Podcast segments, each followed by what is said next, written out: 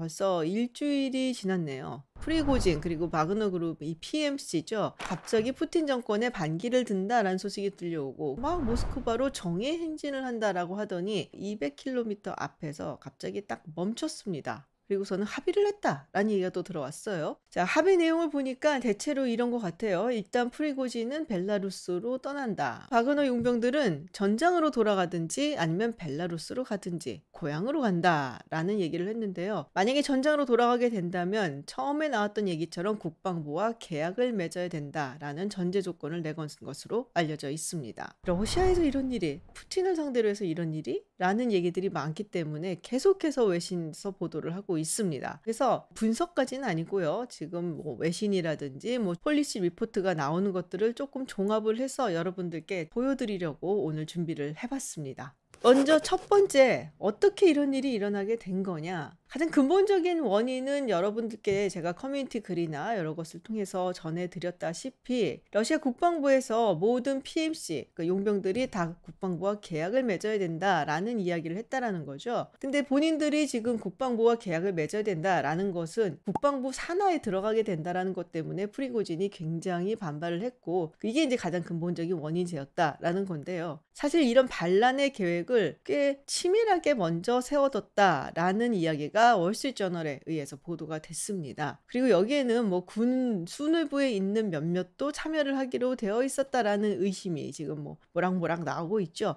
그런데 이 계획이 발각이 됐다는 거죠. 프리고진 입장에서는 원래는 어, 게라시모프 청참모장 그리고 쇼이구 국방부 장관 이 두 명을 생포를 하려고 군 수뇌부 쪽을 어떻게 좀 뒤집어 보려고 했었던 것 같다라는 얘기가 나오고 있습니다. 그래서 계획이 틀어지게 돼서 이걸 어떻게 할까 하다가 밀어붙이기로 했다라는 겁니다. 근데 프리고진 입장에서는 진군을 하면서 군 내부에서 어떤 동요라든지 혹은 지지를 좀 받을 것으로 예상을 했었던 것 같은데 그렇게 진행이 되지가 않았죠. 아마겟돈 장군이라는 별명을 가지고 있는 이 수로비킨 장군이 프리고진하고 상당히 가까운 사이로 알려져 있어요. 3개월 정도 이 우크라이나 전에 총사령관으로 활동을 하다가 갑자기 내려오게 됩니다. 그리고 게라시모프 총참모장이 들어가게 되죠. 그 당시의 소문으로는 스로비킨 장군하고 와그너 그룹하고 특히 프리고진하고 워낙에 친밀한 관계를 가지고 있어서 군 그리고 푸틴이 손을 쓴 게 아니냐라는 뉴스가 이미 있었습니다. 어쨌든 이 스로비킨 장군을 그러면은 꽤 의지를 했을 것 같은데 바로 성명을 내놓죠. 하지 마라. 근데 약간 그때 모습이 뭔가 좀 머그샷 같은 느낌도 좀 들기도 하고 아 스로비킨이 이 FSB나 푸틴에 의해서 구금된 게 아니냐라는 얘기가 나왔어요. 그리고 지금 현재 사실 들어오고 있는 소식들이 안 보인다. 입니다.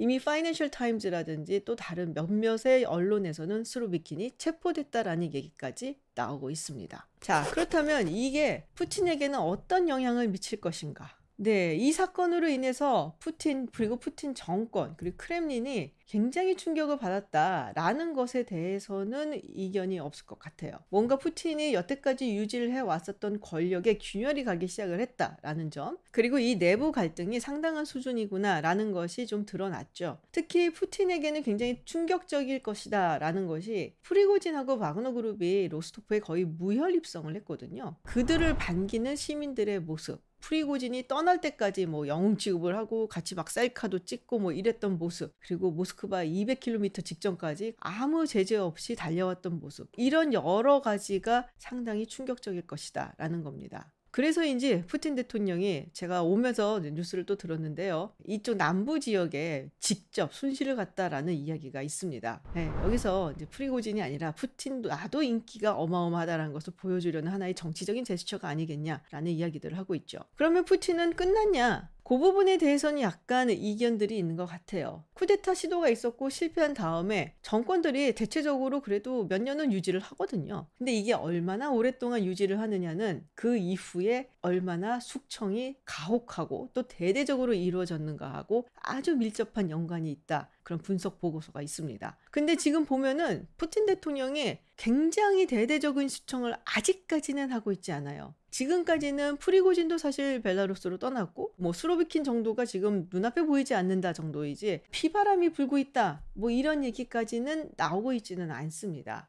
아무래도 프리고진이나 바그너 용병들이 굉장히 환호를 받았고 꽤 인기가 있다라는 점이 정치적으로 숙청을 막 가하기에는 아직은 부담스러웠던 것이 아닐까라는 생각이 좀 듭니다. 그러면 프리고진은 과연 어떻게 될 것인가? 일단 자연사는 좀 힘들 거다.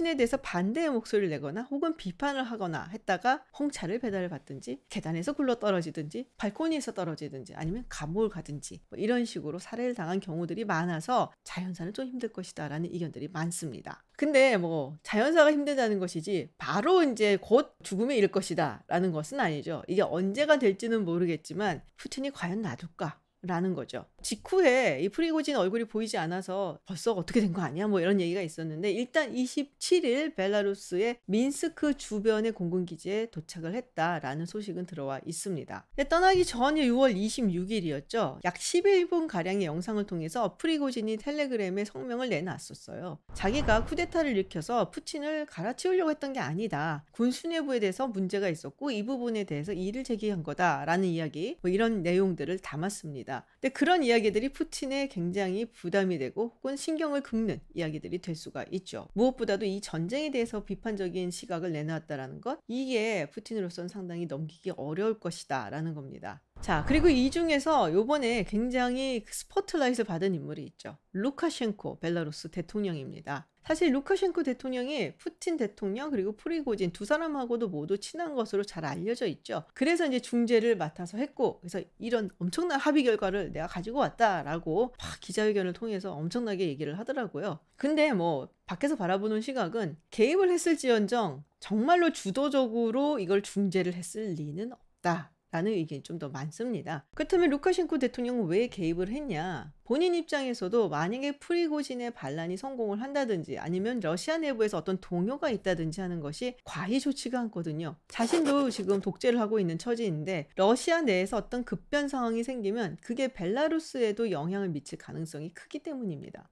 사실 푸틴 대통령 그리고 루카셴코 대통령 사이가 지금 보이는 것처럼 늘 좋았던 거는 아니에요. 2014년 러시아가 크림반도 병합을 하면서 러시아 연합국가 이야기를 계속 꺼냈거든요. 그 당시에 이제 루카셴코 대통령이 아, 이 벨라루스도 이러다가 합병되는 거 아닌가라는 걱정을 했다라는 얘기가 공공연히 있습니다. 그런데 2020년 큰일이 생기죠. 당시에 벨라루스에서 부정선거로 인해서 정말 역사상 가장 큰 민주화 운동이 일어났습니다. 사실 이제 그 당시 벨라루스 루카셴코 대통령 혼자 힘으로 조금 막기 어려워 보인다라는 얘기까지 나왔는데 이때 이제 나타나서 도움을 준 게 푸틴 대통령이었죠. 러시아 경찰 병력이라든지 또 무기라든지 이런 것들을 지원을 해줬고 서방의 경제 제재로 인해서 굉장히 힘들어 할 때에 약 15억 달러의 차관을 내주기도 했습니다. 그러니까 이때 이제 약간 콧갱게 있는 거죠. 그리고 나서 그 대가라고도 할 수 있듯이 2021년 러시아 그리고 벨라루스가 예전에도 이미 있어 왔었던 이 연합 국가로 가는 로드맵을 발표를 합니다. 그리고 2022년 벨라루스가 자신들의 이제 영토에 우크라이나와의 접경 지역에 러시아군이 주둔할 수 있도록 영토를 내주기도 했었죠. 그럼 과연 루카셴코 대통령은 무슨 약속을 얻었냐? 알 수가 없죠. 다만 이 프리고진, 푸틴 그리고 벨라루스의 루카셴코까지 뭔가 좀 적대적 공생관계 같다라는 느낌은 분명히 들고요. 어쨌든 이 사건으로 인해서 루카셴코 대통령이 전 세계의 이목이 집중되는 인물이 됐고 본인도 본인의 선전을 하기엔 굉장히 좋거든요. 벌써 벨라루스 언론에서는 슬라브 문명의 peacemaker 뭐 이런 얘기도 나오고 있고요. 그리고 러시아의 영웅 뭐 이런 얘기까지 나오고 있습니다. 이번 사건으로 인해서 내가 수혜자다라는 것을 본인도 아주 잘 알고 있는 것으로 보입니다.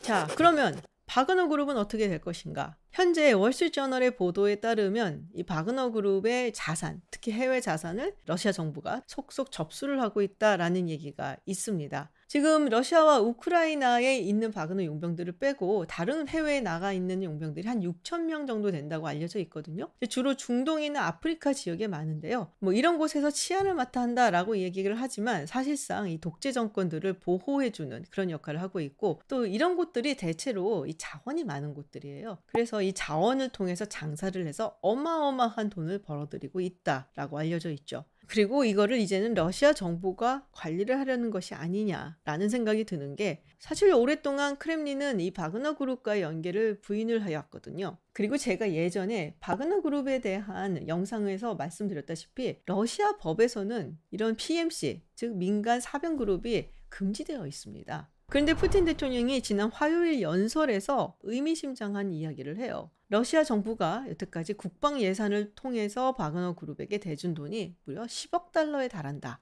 그럼에도 불구하고 바그너 그룹이 군대 식료품을 납품을 하면서 어마어마한 돈을 벌어들였다라고 이야기를 한 겁니다. 그러니까 뭔가 이 회계적으로 혹은 사업적으로 부정부패를 저지른 것 같이 표현을 했단 말이에요. 이렇게 함으로써 프리고진의 이미지를 조금 추락시키려는 그런 의도도 보이고 뭔가 새로운 죄를 덮어 씌우려는 의도도 보이고 사실상 바그너 그룹을 운영을 해왔었던 것은 정부였다라는 그런 뉘앙스도 좀 풍기기도 합니다. 어쨌든 이번 일이 전 세계적으로 충격을 주기도 했고요. 그래서 또 이제 마지막으로 쏠리는 관심은 우크라이나 전쟁에는 어떤 영향을 미칠 것인가라는 부분입니다. 뭐 바그너 영웅병들이 아무래도 러시아군 중에서는 가장 잘 싸웠었기 때문에 이들이 빠지게 되는 공백이 굉장히 클 것이다라고 이야기를 한 사람들도 있고 그럼에도 불구하고 교착 상태는 당분간 유지될 것이다라는 이야기를 하는 사람들도 있습니다. 어찌 됐든 간에 우크라이나한테 나쁜 상황만은 아니다라는 것은 이견이 없는 것 같아요. 사실 이게 16개월 동안 전쟁이 지속되면서 여러 가지 피로감이 쌓였었거든요. 또 미국 같은 국가에서도 아 이거 언제까지 계속되나 뭐 이런 이야기들이 있었는데 지금 어쨌든 러시아 그리고 푸틴 정권의 내부 갈등이 불거지는 모습이 지금 밖으로 나오면서 타이밍이 상당히 좋았다라고 이야기를 할 수가 있습니다. 아, 저기가 난공불락은 아니었구나. 우크라이나를 계속 도와줄 만한 어떤 명분이라든지 이유가 생겼다라는 것이죠. 그리고 그거를 우크라이나 측에서도 상당히 10분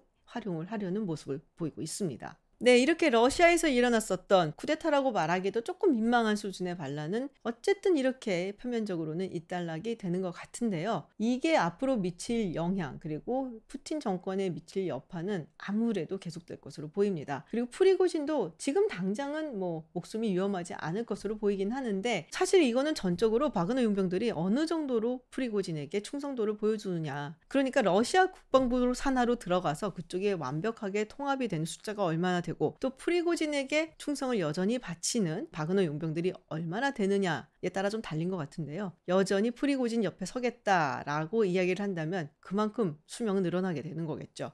네, 요 정도로 정리를 해보도록 하겠습니다. 아마 주말에도 여러 가지 뉴스가 계속 나올 것 같은데요. 한번 어떻게 될런지 지켜보시죠.